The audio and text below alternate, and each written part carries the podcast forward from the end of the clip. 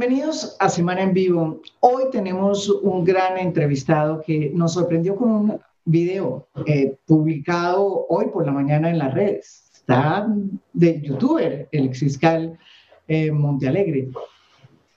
Y en ese video, muy impresionantemente, se lanza en ristre contra el anterior fiscal, Néstor Humberto Martínez, y defiende al fiscal Barbosa con argumentos que espero él nos pueda explicar de nuevo hoy.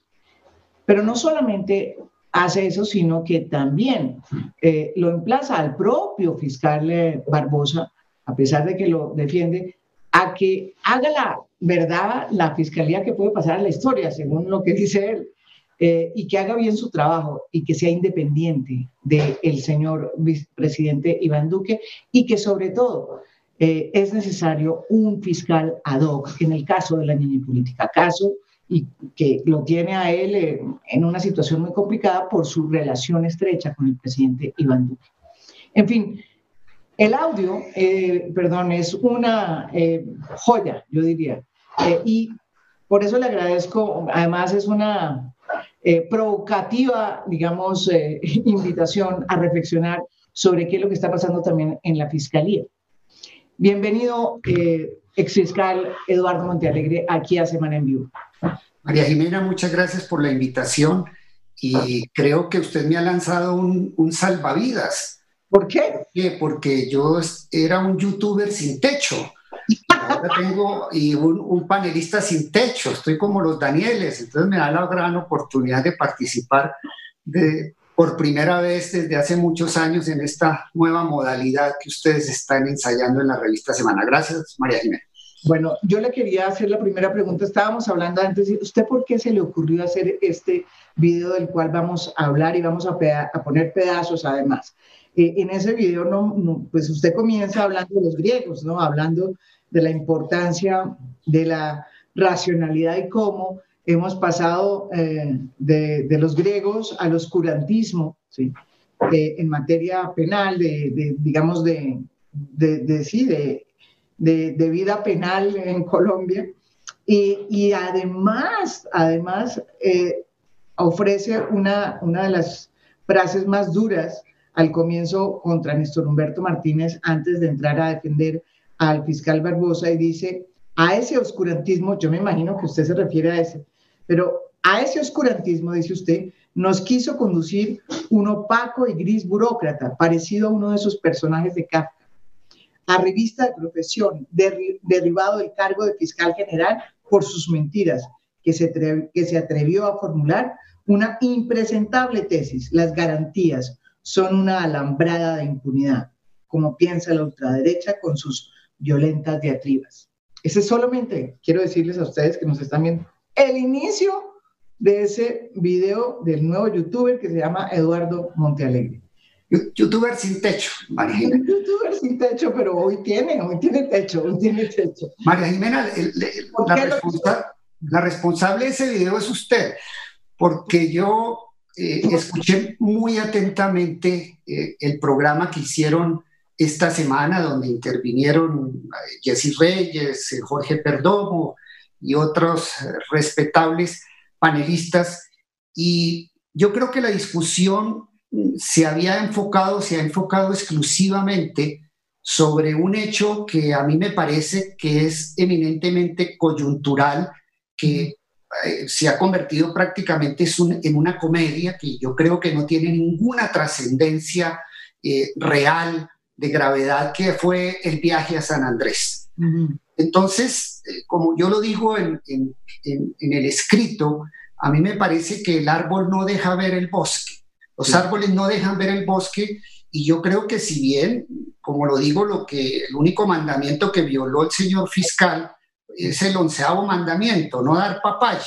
Pero, ahí, no hay ningún acto de corrupción, no hay ningún acto de indelicadeza, no hay ninguna, ninguna violación a la ley o al reglamento por parte del fiscal y sus acompañantes. Pero yo creo que esas salidas en falso que ha tenido el fiscal, eh, porque las ha tenido como el hecho de que en medio de la gravedad de las denuncias por la niñez política, por la financiación al parecer con dineros del narcotráfico, de la eh, elección de Iván Duque, él, por ejemplo, insinúa o se dio a entender que iba a iniciar una investigación contra Gustavo Petro por un hecho absolutamente insignificante, o, en el caso en que eh, de la niña política, que un, hecho de tal gravedad y, coincidencialmente resultan detenidos son algunos de los policías que revelan parte de esta trama. Entonces, a mí me parece que han existido unos hechos coyunturales, yo creo que han, han existido unas salidas desafortunadas por parte del fiscal y la atención de su gestión se ha centrado en esos temas coyunturales, repito, salidas en falso, pero no estamos, entonces nos ha no nos ha permitido ver el, el fondo y la importancia de tener a un fiscal general como Francisco Barbosa. Y yo creo que hay dos, dos argumentos centrales para eh, que no perdamos el rumbo ni, ni la lupa ni la mirada frente a su gestión. En primer lugar, eh, él es un fiscal que está comprometido con la paz. Creo que él eh, también eh, incurrió en un error cuando fue partidario de las objeciones a la ley estatutaria de, la Jurisdicción Especial de Paz, pero la realidad nos muestra un fiscal distinto. Uno de los primeros actos muy simbólicos por parte del fiscal general de la Nación fue acudir a la JEP a la Jurisdicción Especial de Paz y darles pleno apoyo. Y la realidad, a diferencia de Néstor Humberto Martínez, es de que él sí no se ha convertido en un obstáculo para la paz. Y yo sé que él no va a ser un obstáculo para la paz porque yo conocí a Francisco Barbosa en medio del proceso de paz, no solamente por sus obras. Yo también, yo también, yo también lo conocí. conocí cambiado, cambiado con, una, con, una posición, con una convicción real y sincera de apoyar el proceso. Entonces hay un, primer elemento que no podemos perder de vista, que es más importante que la discusión sobre el viaje a San Andrés. Y segundo lugar, eh, él tiene, eh, quiere sacar a la Fiscalía del oscurantismo porque uno de los planteamientos que ha hecho con seriedad es regresar al garantismo. Eh, si hay algo que caracteriza la Constitución del 91, es que la Constitución del 91 es una carta de derechos, eh, conocida y reconocida a nivel mundial, donde yo creo que es uno de los países donde hay una de las cartas de derechos fundamentales y derechos sociales más importantes. Pero es que esa carta, esa carta política de 1991 es una carta de derechos porque fue producto de un proceso de paz que se hizo aquí con, eh, principalmente con el M19, o sea, fue producto de parte de la reconciliación de los colombianos y se trataba de girar hacia una nueva Colombia, abandonando toda esa filosofía eh, eh, oscurantista y de represión que rigió a Colombia antes de la constitución de 1991 con el estado de sitio. Fue el abuso del estado de sitio que a través del estado de sitio se eh, tipificaban delitos, se sancionaban, se perseguía la, protesta social, etcétera, etcétera. Entonces, e, e, en, el tema del garantismo es de un gran tamaño, de un gran calado, porque eh, las garantías que se den en el proceso penal son el termómetro de una democracia. No estamos ante, ante un tema de, de, menor calado, sino ante dos grandes temas, nada más ni nada menos que el futuro de la democracia a través de las garantías y el proceso de paz. Y eso no se lo han reconocido a Francisco Barbosa. Bueno, en el tema del proceso de paz ha tenido este cambio de primero haber sido, mm, digamos, promotor de, de la JEP incluso, eh, y, y, después de haber acompañado todas las reservas que el gobierno y el uribismo tenían sobre la JEP en el tema de las eh, famosas, eh, eh, digamos, reformas que se le quisieron hacer a la JEP. Pero en el, en el tema de las garantías hay un tema muy complicado y es, usted misma lo dice, su falta de independencia o por lo menos su cercanía con el presidente Duque. usted dice que en ese sentido, digamos, se está es como enfocando en cosas baladíes que son estos viajes. Pero es que mire lo que pasó hoy. Hoy acaba de sacar, creo que la W diciendo que él estuvo en un eh, almuerzo, cumpleaños o fiesta, en un cumpleaños que, en el que se festejaba el cumpleaños de la esposa del Contralor, fuera de Bogotá. en un avión, me imagino que era eh, el avión de la Fiscalía. Ese tipo de cosas también afectan, afectan las garantías, afectan el tema de, bueno, entonces este señor sí está actuando para todos igual o solamente para los que eh, están con él. Eh, esa fue una de las reflexiones que hicimos aquí en este programa, ese día que usted le dio por sacar su video. Pero es que hay, que tener en cuenta, María Jimena, que el fiscal general de la nación ni tampoco el contralor tienen las restricciones eh, eh, muy estrictas para el resto de los ciudadanos. la fiscalía y la contraloría están exceptuados expresamente por los decretos del presidente de la República de eh, las restricciones muy fuertes, razonables a todos los colombianos. Y eh, eh, lo importante en, este, en estos temas no es mirar si formalmente se violó o no un reglamento, sino si realmente se han cumplido o no por parte de los altos funcionarios las medidas de, eh, distanciamiento, de, de, autoprotección. Entonces, lo central está en mirar eso, porque es que también tenemos que tener en cuenta que el gobierno progresivamente ha venido desescalando eh, las restricciones, la cuarentena, a veces en forma equivocada, como pasó con eh, el tema del IVA, eh, aunque yo debo reconocer que el presidente de la República ha manejado con una gran seriedad el tema del coronavirus, no, no ha sido el, el festín folclórico, burocrático que, por ejemplo, tiene el presidente del Brasil o el presidente de los Estados Unidos, sino que ahí hemos visto a un presidente en ese punto, porque yo critico muchas otras cosas de este gobierno, en ese punto él, él se ha tomado el tema con absoluta seriedad. Entonces, eh, yo creo que estos son hechos realmente intrascendentes que no nos pueden, reitero, dejar perder de vista cuáles son los ejes centrales de la administración de Francisco Barbosa. Otra cosa es que usted dice aquí en, eh, en, eh, en, su diatriba, porque es una diatriba, pongámosle ese, ese título, dice, eh, em, dice el, mm, bueno, ese pensamiento, no sé qué, dice aquí, ah, bueno, dice su defensa del proceso de paz. Resulta difícil entender la razón que tuvo el premio Nobel, Odebrecht, dice usted, sobre Juan Manuel Santos, para utilizar un caballo de Troya, Néstor Humberto Martínez, Néstor Humberto, dice usted, sembrado a propósito para torpedear su gran obra eh, y los motivos de la ultraderecha para tener un fiscal amigo de la paz,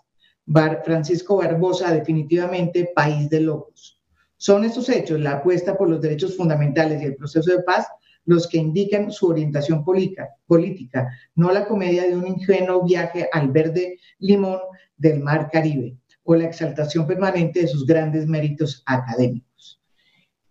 Esa mención que hizo usted a Juan Manuel Santos, que le pone Odebrecht, em, tiene que ver con, con la decisión de haber puesto de alguna manera no a el fiscal que usted, eh, que había puesto que era su candidato, que era el doctor Perdomo, eh, sino a Néstor Humberto Martínez, que además resultó siendo un fiscal eh, que hemos, pues que tocó renunciar por sus conflictos de interés.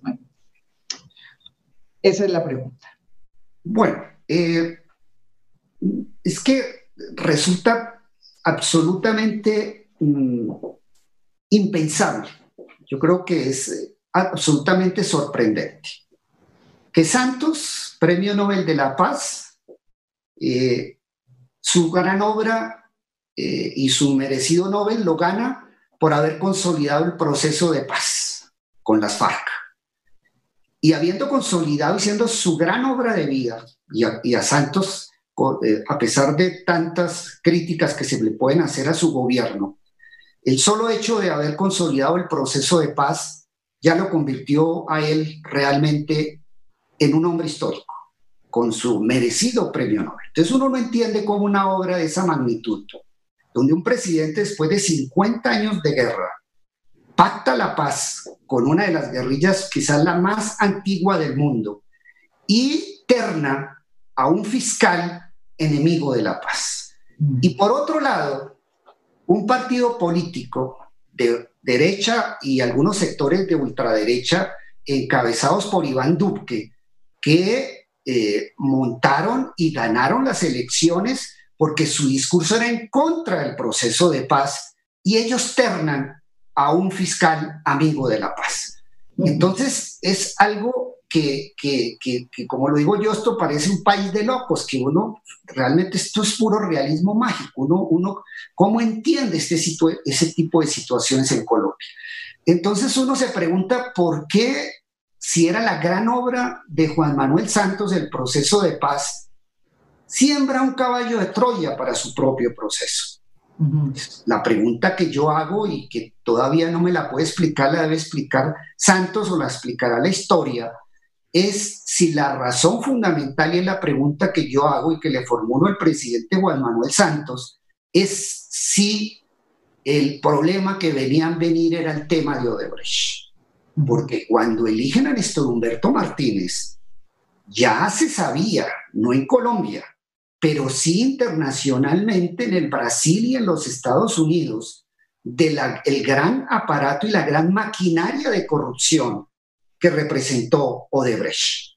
Y además porque todos sabemos que dineros de procedencia ilícita entraron a la campaña de Santos, pero no dineros provenientes del narcotráfico como lo pretendió Álvaro Uribe con sus falsas denuncias, sino indiscutiblemente dineros provenientes de enriquecimiento ilícito, de lavado de activos a través de Odebrecht.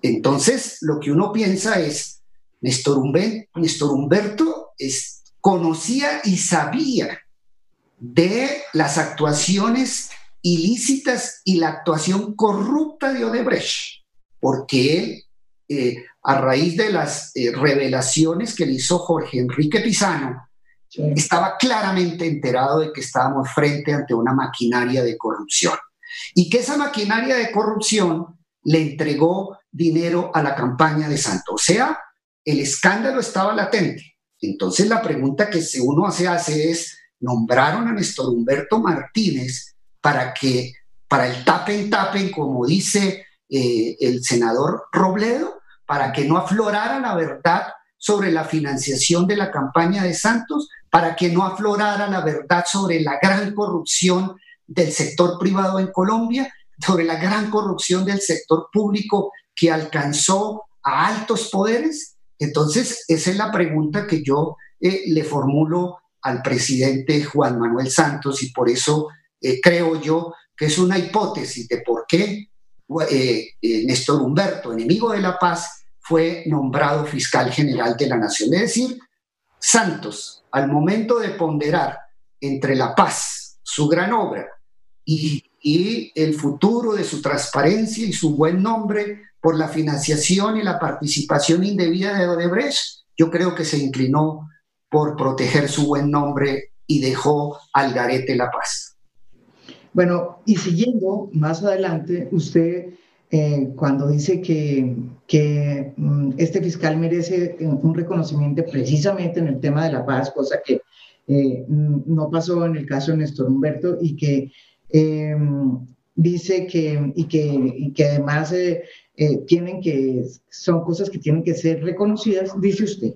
Muchos de los que ahora se rasgan las vestiduras en nombre de la ética, callaron ante la escandalosa corrupción en tiempos de, de Martínez Ney. ¿Por qué guardaron silencio ante el abogado de la banca? Así llama usted a Néstor Humberto. Y ahora empuñan pluma venenosa contra un jurista honesto que no pertenece ni defiende las grandes élites. Porque es que, es, que miremos eh, los grandes problemas de corrupción que tuvo eh, Néstor Humberto Martínez durante su administración. Primer gran problema de corrupción, la entrega por parte de Néstor Humberto Martínez, nada más ni nada menos que de la investigación en Colombia a un exmiembro de la Policía Nacional, que es el general Pérez eh, Albarrán, no recuerdo, eh, un, un general retirado de la policía.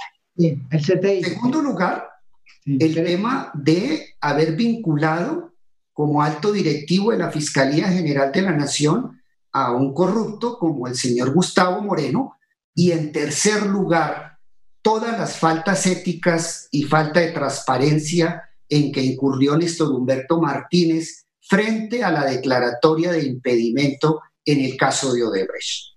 Empecemos por el primer caso, el caso gravísimo de que Néstor Humberto le entregó la fiscalía a la Policía Nacional, cuando resulta que una de las grandes conquistas que nosotros logramos en la Constitución del 91 fue precisamente impedir que miembros de la fuerza pública investigaran y juzgaran a los civiles. Ese, ese ha sido, ha sido una de las uno de los grandes logros de la Constitución de 1991 que cerró para siempre los abusos de la justicia penal militar que permitían que los jueces militares juzgaran a los civiles. Entonces, el, el, el hecho de haber convertido al fiscal general de la nación, el, el director de todas las policías, y separar claramente la policía y la investigación de miembros de la fuerza pública es uno de los grandes logros de la Constitución del 91. Pero no, Néstor Humberto retrocedió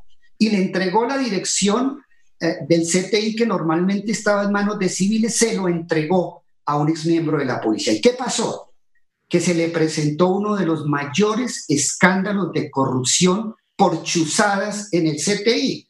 María Jimena Duzán y eh, Daniel Coronel y Noticias 1 eh, en su momento destaparon todo el, tema de los escándalos en, la Fiscalía General de la Nación, pero por chuzadas. Pero esos escándalos no solamente fueron por chuzadas, esos escándalos también fueron por imputaciones muy graves y afirmaciones muy serias de que desde la Fiscalía, o sea, desde el CTI, se estaban haciendo seguimientos, no solo interceptaciones, sino seguimientos a personas que tenían fuero constitucional. Se habla de magistrados, de las altas cortes. Entonces, eso fue un acto de corrupción supremamente enorme y la pregunta que uno se formula es, en un tema tan delicado, cuando se habla de chuzadas, de seguimientos a altos magistrados de las altas cortes, la pregunta que uno se hace es, ¿fue, a espaldas de Néstor Humberto Martínez?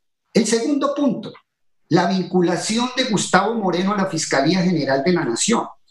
Resulta que el señor Gustavo Moreno estuvo en mi administración por un contrato de prestación de servicios y ese contrato duró dos meses. ¿Por qué duró dos meses?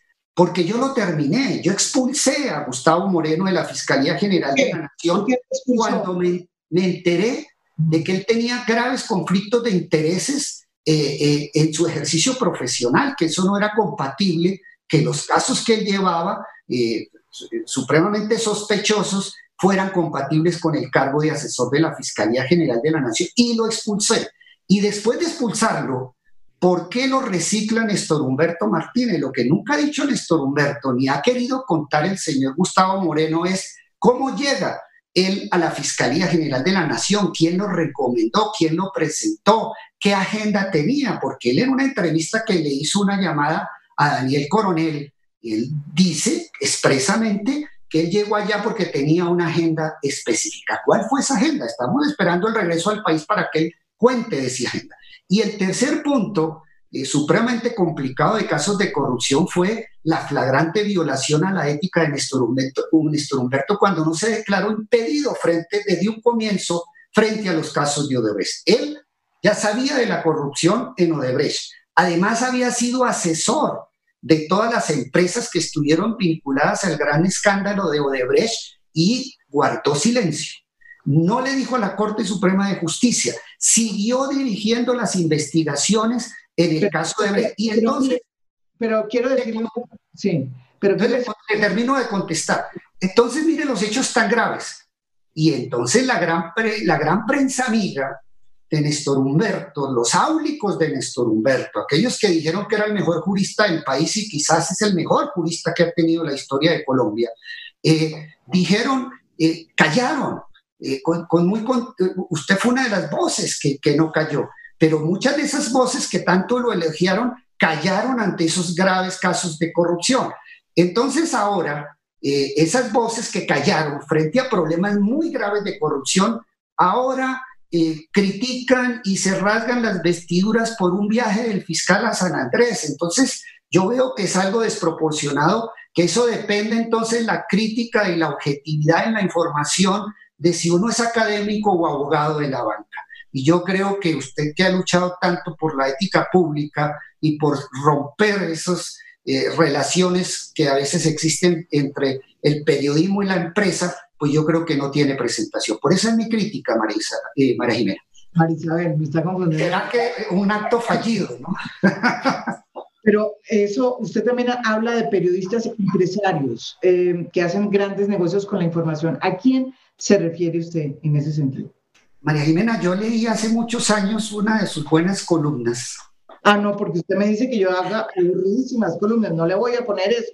Me dice que soy María Jimena Galvis. Nací María Jimena Galvis, pero después me cambiaron porque mi papá cambió finalmente su nombre, no porque yo cambié. Le, voy a hacer aquí una, una, una, una confesión un poco cuasi amorosa y que mi esposa no me escucha. Es que a mí dije que eran muy aburridas sus columnas porque a mí me gusta más verla y escucharla que leerla. De manera vivo. Entonces, por eso le digo que es cuasi amorosa. Eh, pero eh, usted hizo una denuncia muy grave hace muchos años, María Jimena, en una columna donde usted criticaba precisamente esas relaciones entre el periodismo y la empresa, de que se estaban utilizando los medios de comunicación no con la finalidad que da la constitución y la ética de un periodista, que es la objetividad, la verdad, sino que en el fondo existían en muchos casos grandes negocios. Yo no sé si la malinterprete porque esta fue una columna de hace muchos años. No me acuerdo de la columna. Esa es una columna muy importante y, y después el debate no siguió. Entonces yo estaba retomando precisamente una inquietud que usted dejó hace muchos años y por eso estoy hablando de eso. Y lo hemos visto ahora. Nosotros hemos visto ahora unos cuasi periodistas, porque yo creo que no pueden llamarse periodistas frente a una profesión tan digna y tan importante para la democracia como es la libertad de expresión, la defensa del periodismo. Eh, si hay algo que caracteriza la democracia norteamericana es el respeto a la libertad de expresión, que caracteriza a la democracia alemana, en general el mundo de Occidente, es el periodismo, porque cuando eh, llega el tapen tapen, como diría eh, el, el, senador Robledo, pues los grandes escándalos han salido no por, por investigaciones de la justicia, sino por investigaciones del periodismo. Pero ahora estamos viendo una serie de cuasi periodistas fletados por la ultraderecha para hacerle daño a los opositores al gobierno o a los críticos del presidente eterno. Entonces, pues son temas absolutamente impresentables, periodistas que en el pasado le consultaban eh, sus columnas a, los paramilitares, a Castaño, y que fueron expulsados de periódicos muy importantes de este país y resulta que ahora esos periodistas que eh, te, tienen compromisos muy claros y agendas muy claras que son fletadas por la derecha y pagos por la ultraderecha para ultrajar a los críticos, a los miembros de la izquierda, a los líderes sociales, se están convirtiendo en las personas que señalan las, las guías de la ética pública. Entonces a mí eso me parece inconcebible y la crítica la estoy haciendo retomando una vieja columna suya muy buena. Muy buena la creación. Una pregunta más.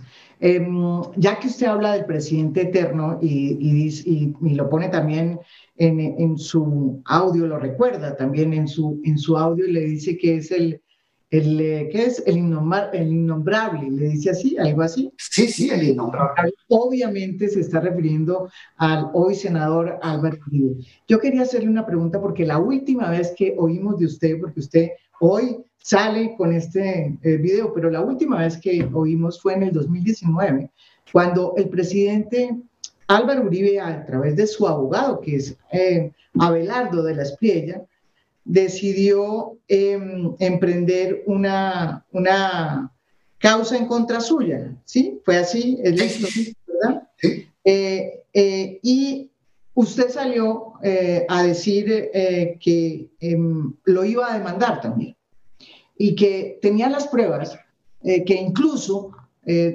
podía demostrar su participación en diversas masacres como la del Aro.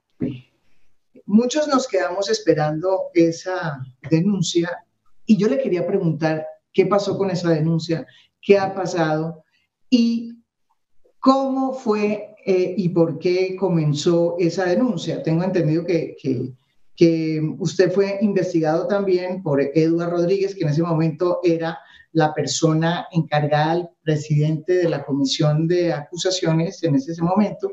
Él le abrió usted una investigación por el cartel de la toga y su relación o presunta relación con Leonidas Bustos. Eso develó en toda esta serie de, demandas que terminaron entre ustedes dos eh, enfrentados, Álvaro Uribe y, eh, y, Eduardo Montalegre. ¿En qué va esa demanda?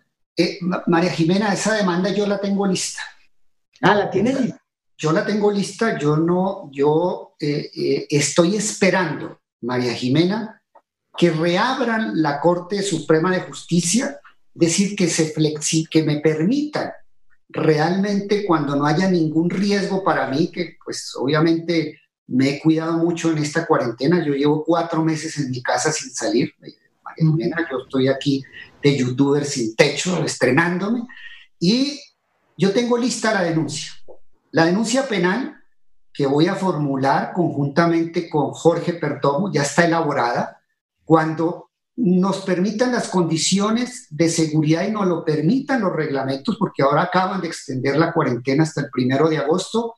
La idea es ir personalmente a la Corte Suprema de Justicia y entregar esa denuncia contra Álvaro Uribe por delitos de lesa humanidad y por crímenes de guerra.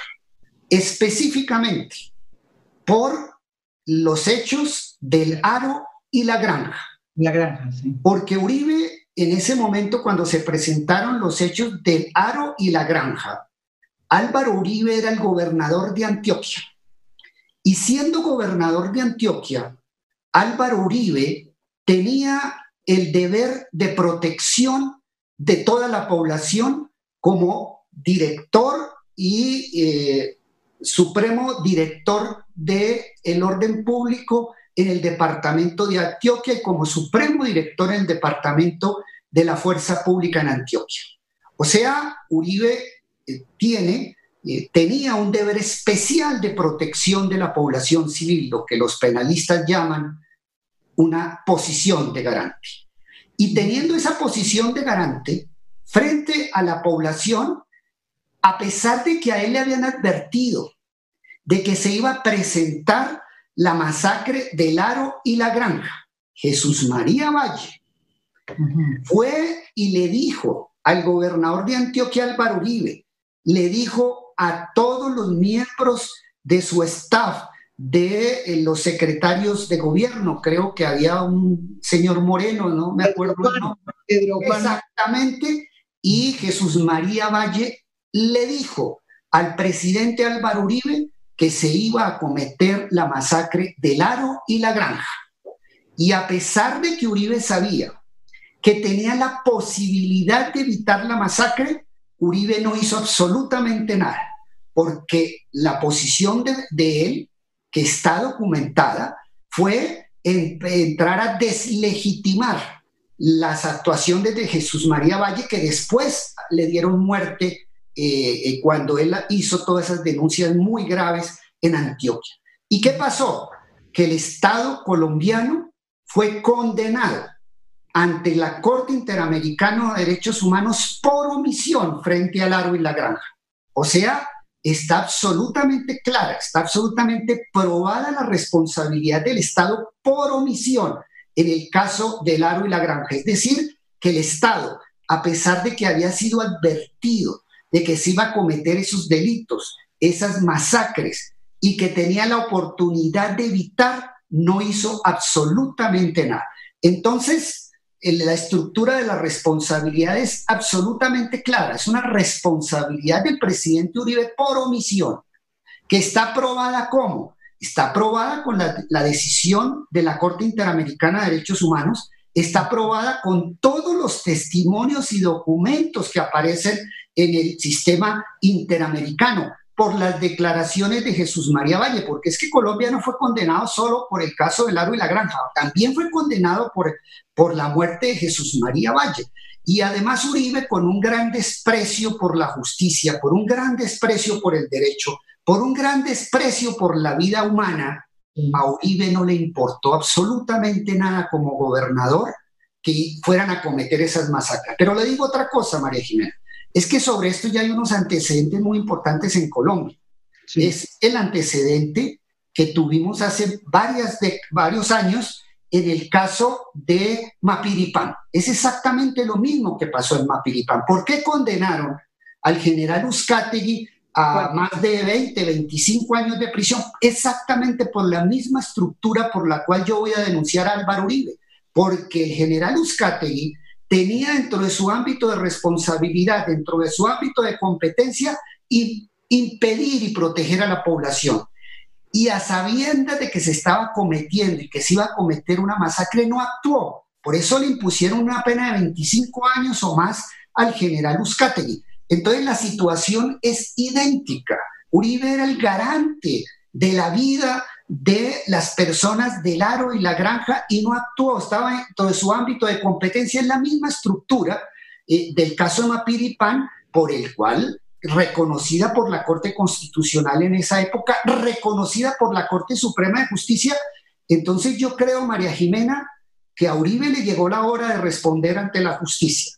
Yo creo que Uribe ha eludido durante su larga carrera política eh, eh, todos los crímenes que ha cometido.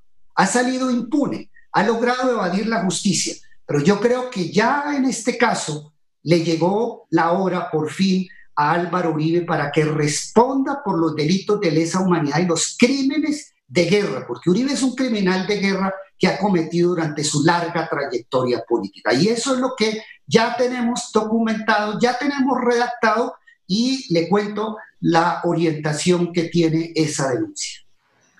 Y esa denuncia eh, me parece eh, importante saberla va a presentar cuando, eh, pues yo sé que usted acaba de decir que la pandemia no le permite, pero, pero, pero la va a presentar ante qué estrados eh, internacionales. Yo la voy a presentar ante la Corte Suprema de Justicia, porque eh, Uribe en este momento es senador y ah. como senador de la República, pues tiene un fuero integral ante la Corte a pesar de que el hecho fue cometido como gobernador.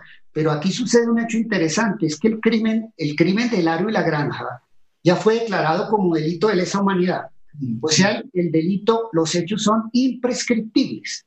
Y también existe una consolidada jurisprudencia a nivel internacional y a nivel latinoamericano que también dice que además los hechos conexos con los delitos de lesa humanidad no prescriben. Entonces, eh, eh, eh, Uribe tendrá que ir a responder ante la justicia y aquí lo importante de esta estructura de responsabilidades es el ejemplo de Mapiripán.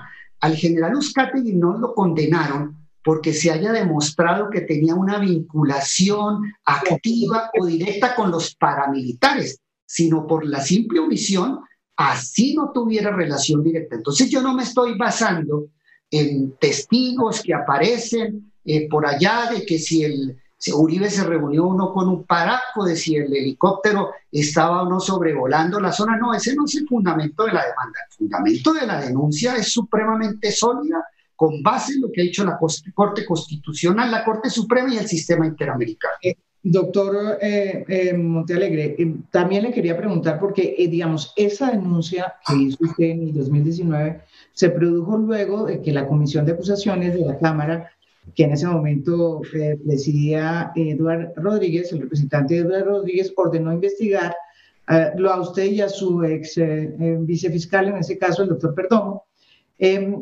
por presunta participación en el cartel de la toga. sus relaciones con Leonidas Bustos. incluso llegaron a decir una cosa que pues, usted acaba de aclarar, que tenía esta relación con el vicefiscal o el fiscal Moreno.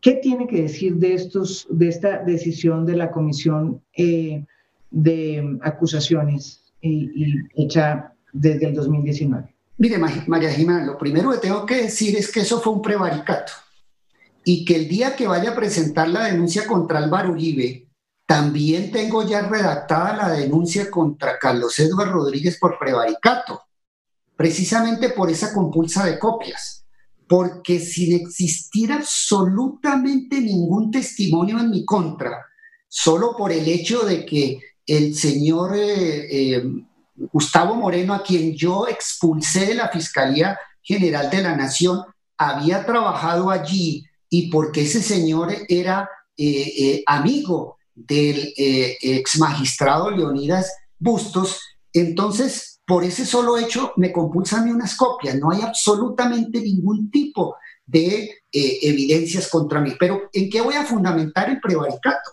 En primer lugar, en eso, en que me compulsa copias sin tener absolutamente ningún fundamento y lo hace exclusivamente con un sesgo de persecución política. ¿Y por qué le digo yo que es un sesgo de persecución política? Porque a quienes le compulsan copias, eh, me compulsa copias a mí, eh, mm, mm, creo, no me acuerdo si también a Jorge Perdomo. Jorge Perdomo también. Y le compulsa copias a un magistrado de la Corte Suprema de Justicia de una gran integridad, que es el, magistrado del Huila, eh, que se me escapa eh, eh, en, Patiño, que se me escapa. ¿Y por qué? ¿Por qué Patiño?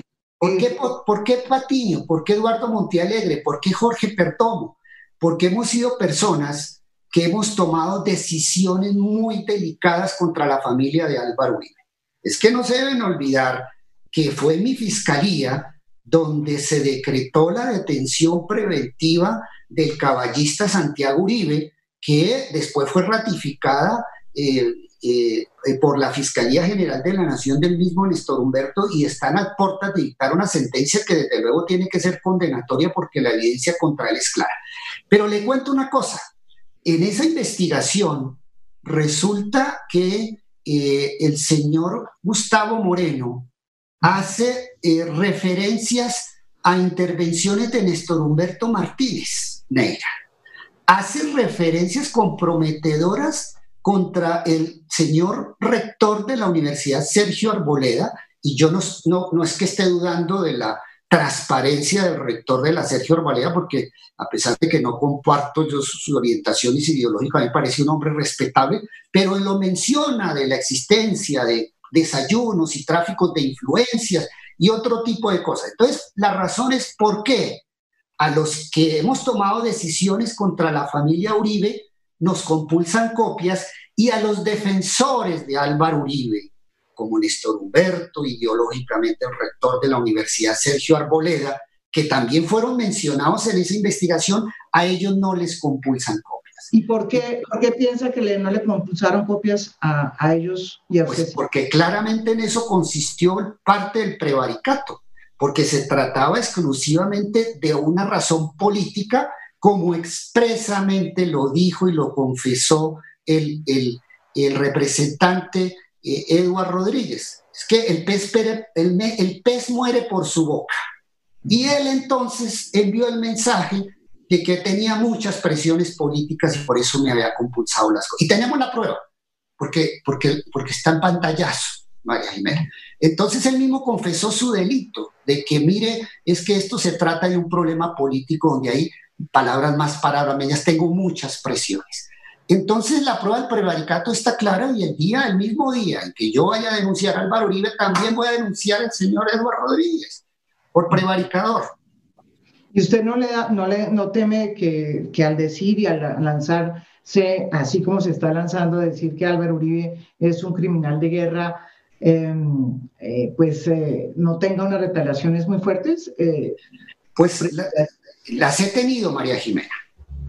Las he tenido porque lo que pasa es que no puedo rendir, no puedo contar de mis fuentes muy serias, pero la persecución del gobierno de Álvaro Uribe eh, contra mí ha sido eh, un tema infame, no solamente cuando yo era fiscal general de la nación, sino después como, como ya como ex fiscal general de la nación, eh, toda la persecución y toda la campaña. yo sé que yo tengo muchas críticas por mi, mi gestión, Usted misma, María Jimena, ha sido crítica con muchas de mis actuaciones como fiscal general de la Nación. Siempre he sido muy respetuoso con esas críticas porque eh, siempre hablo, pero siempre con un gran respeto hacia la libertad de prensa. Pero parte de la campaña de difamación contra mí eh, ha venido de muchos de estos periodistas fletados eh, por parte del, del, uribismo, que, que, es la misma estrategia siempre de la ultraderecha. La estrategia de la ultraderecha siempre es deslegitimar a quien no piensan como ellos, de tratar a los eh, defensores de los derechos humanos y a los líderes sociales no como pensadores o como luchadores por los derechos humanos, sino como terroristas. El que lucha por los derechos humanos en Colombia es un terrorista. El que es de izquierda es un hombre de la guerrilla. Entonces el proceso de estigmatización, de faltar a la verdad, eh, de todas las inmensas mentiras que se dijeron sobre mi, sobre mi gestión. Entonces, pues la campaña inició hace mucho tiempo, pero eh, afortunadamente no le tengo miedo al presidente eterno.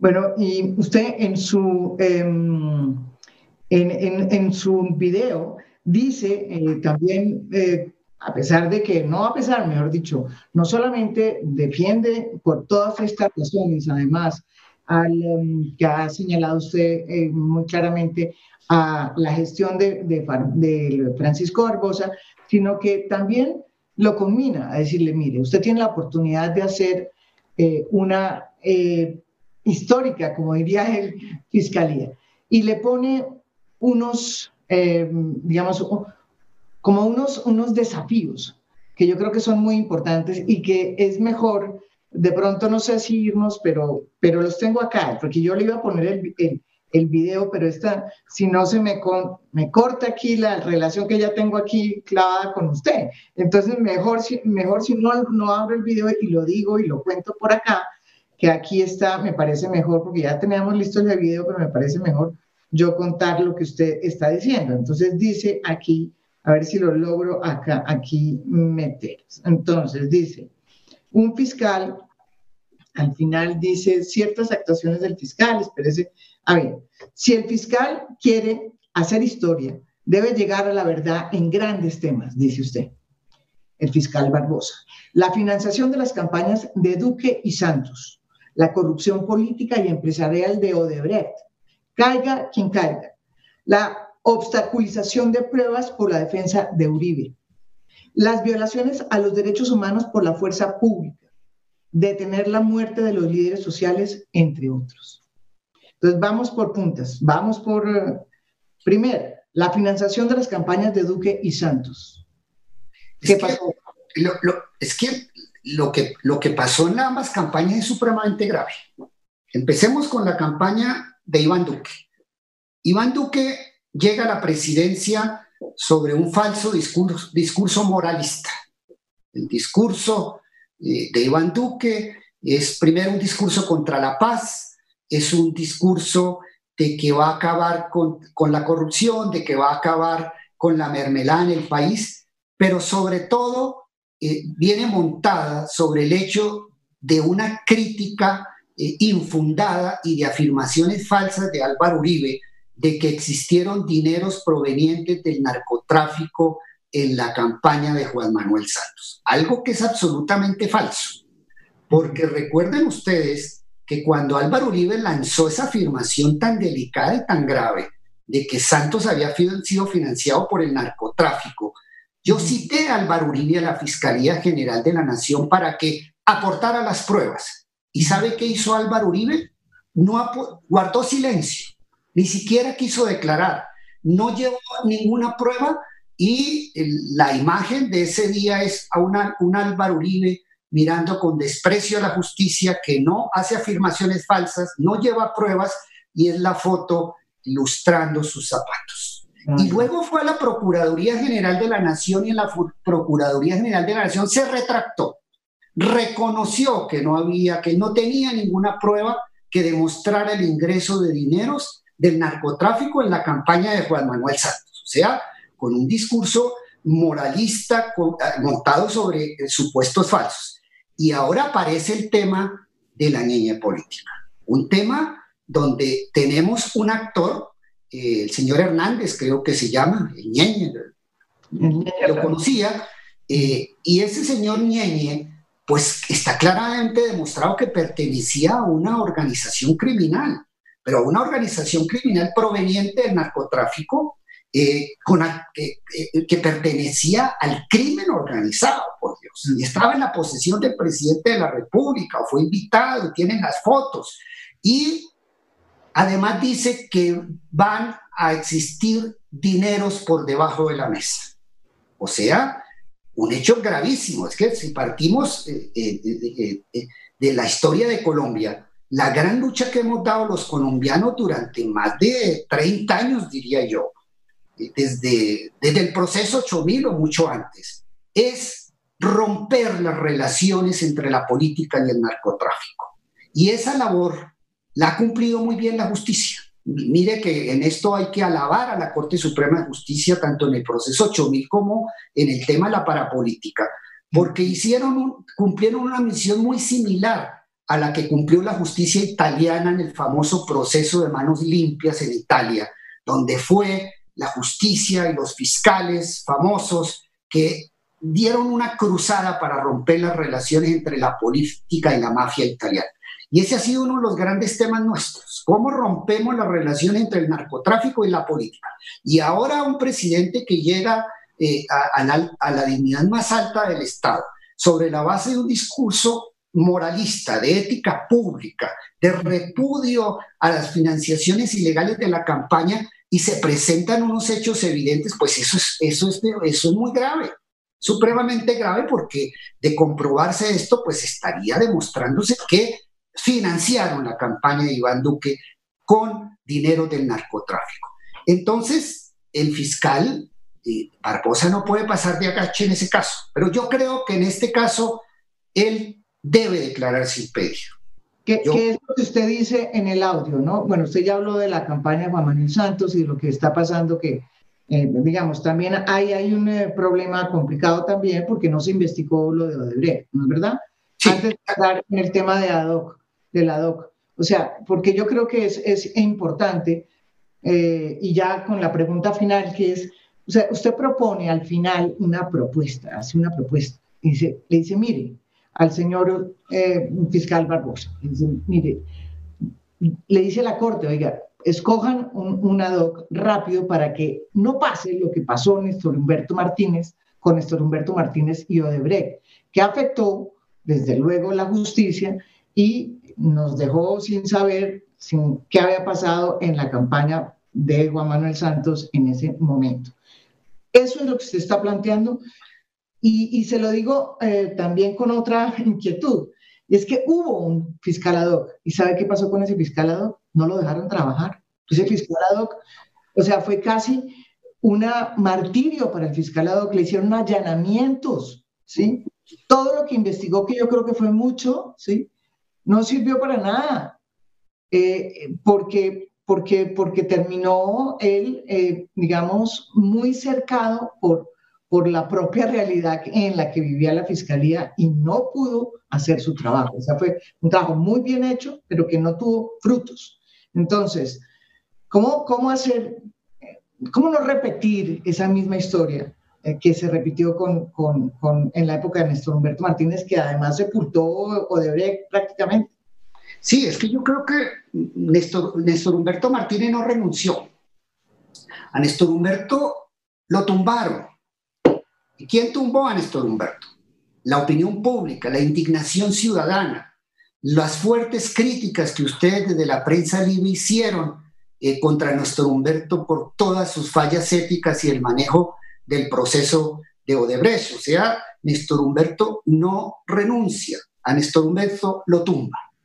Y entonces lo tumba. Eso no dice él, eso no dice él. En ah, es, que, es que Néstor Humberto se cree sus propias mentiras y él salió a inventarse el cuento que es que era un gran jurista que protestaba contra una decisión de la jurisdicción penal y él mismo se dio una salida digna antes de que la tumbaran, de que la caían magistrados de la Corte Suprema que le iban a hacer un gran debate precisamente por las faltas éticas en el caso de Odebrecht. Y entonces antes de que la Corte lo tumbara o le pidieran expresamente la renuncia, él se va del cargo y nos, nos vino a trazar el cuento que él, es muy habitual en él ese tipo de mentiras de, que él era un prócer que estaba renunciando. Pero mi propuesta es que se nombre un fiscal ad hoc para que investigue la financiación ilícita de la campaña de Duque, pero un fiscal ad hoc que se ha nombrado directamente por la Corte Suprema de Justicia interna del presidente. ¿Por qué? Porque es que, San, es que Duque no puede ternar. Duque no puede ternar porque es para investigar si él mismo.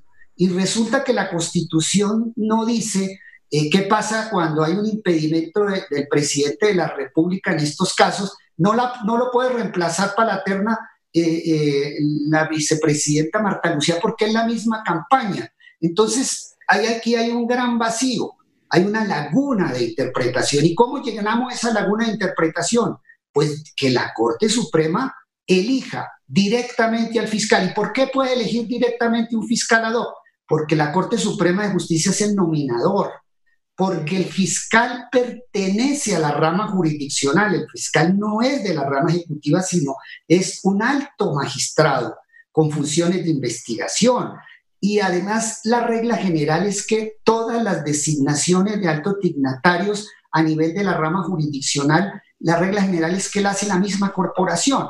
Entonces yo creo que la laguna, el vacío, eh, debe llenarse con una interpretación coherente de la Constitución, donde eh, está el principio de la transparencia, de la independencia y muchos principios que entran en juego y creo que debe ser un fiscal ad hoc nombrado directamente por la Corte Suprema. Pero, ¿qué hacemos con un fiscal ad hoc sin dientes, que fue lo que hizo la Corte en el caso de Néstor Humberto? Néstor Humberto siguió manejando la fiscalía, Néstor Humberto muchas, en muchas oportunidades, digamos, eh, mm, mm, siguió manejando muchas cosas, no los temas de Odebrecht, pero el pobre fiscal quedó sin dientes, por allá metido en un hueco, eh, y eso no le sirvió a la investigación de Odebrecht. Es que yo creo que para ser un fiscal ad hoc, y más que un fiscal ad hoc, es una fiscalía ad hoc, donde tenga total independencia, se cumplan los principios de la Constitución sobre autonomía y ese fiscal tenga la potestad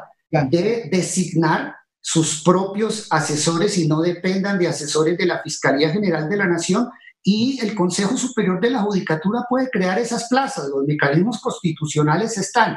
Yo creo que si eh, Barbosa, que creo que puede ser aún un gran fiscal y va a ser un gran fiscal, creo en Barbosa, si aparta de este caso, va a evitar que lo consuma la dinámica que tumbó a Néstor Humberto Martínez. Néstor Humberto Martínez lo tumbó de Brecht por no declararse impedido, por sus faltas éticas en frente a Odebrecht. Y yo creo que si Barbosa no se separa a tiempo de ese caso, puede correr la misma suerte de Néstor Humberto y yo creo que sería lamentable para el país eh, que cayera el fiscal Barbosa, que puede hacer una gran fiscalía. Si usted dice eh, al final de su eh, diatriba dice, la caída de Barbosa no le conviene al país. ¿Por qué?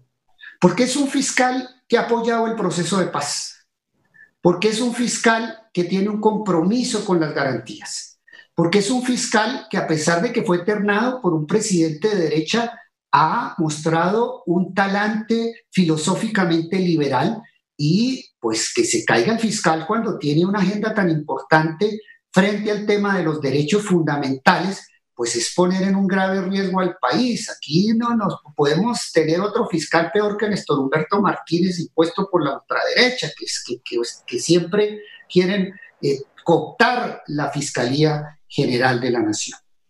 Bueno, ¿y, y no será que todo esto después, eh, em, eh, digamos, eh, eh, para, para, definirlo en términos jurídicos, ¿cuál cree usted que podría ser el conflicto de interés que tendría Barbosa en este caso en términos jurídicos? ¿Cuál sería?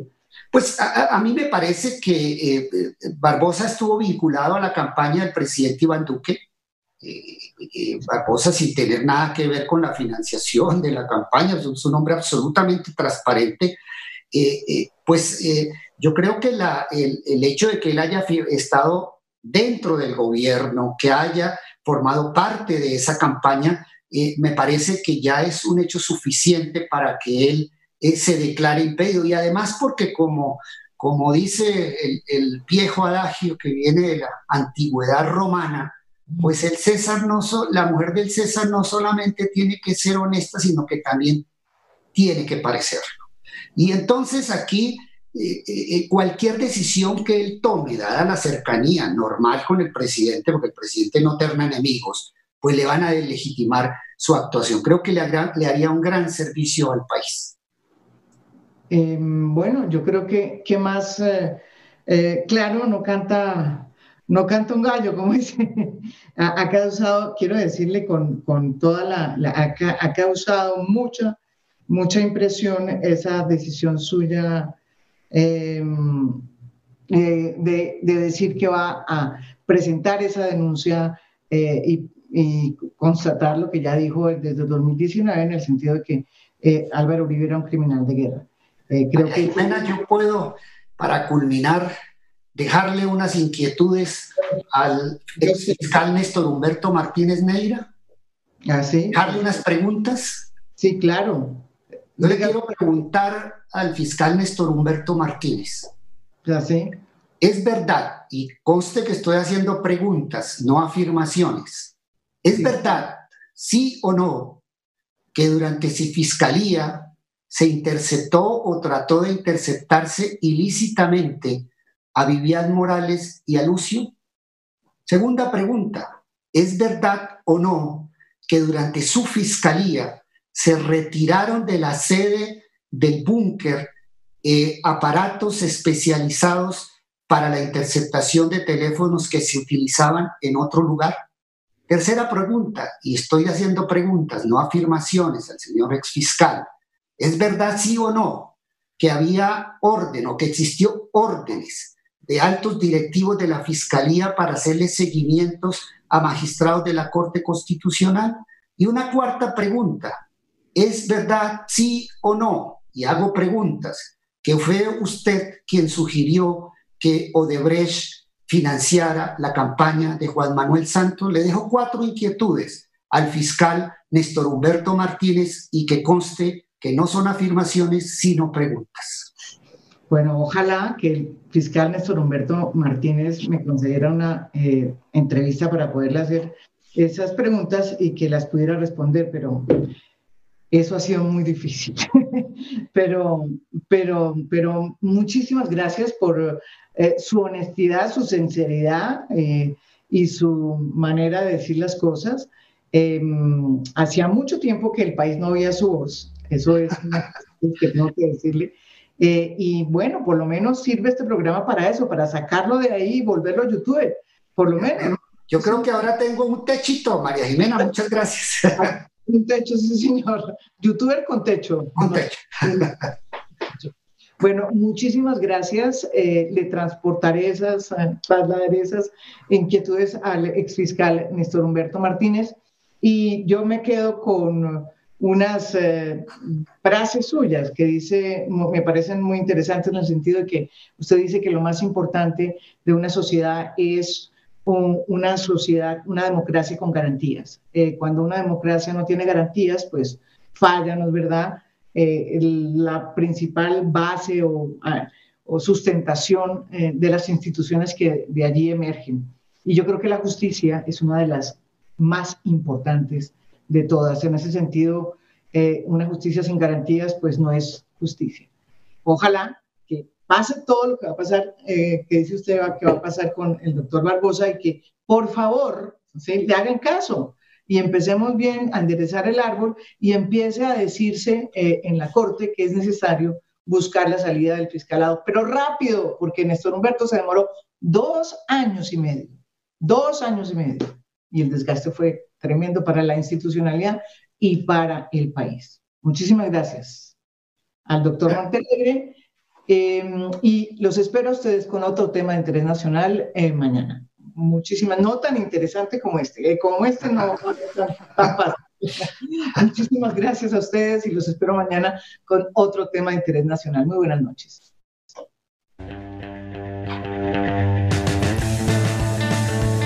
Yeah.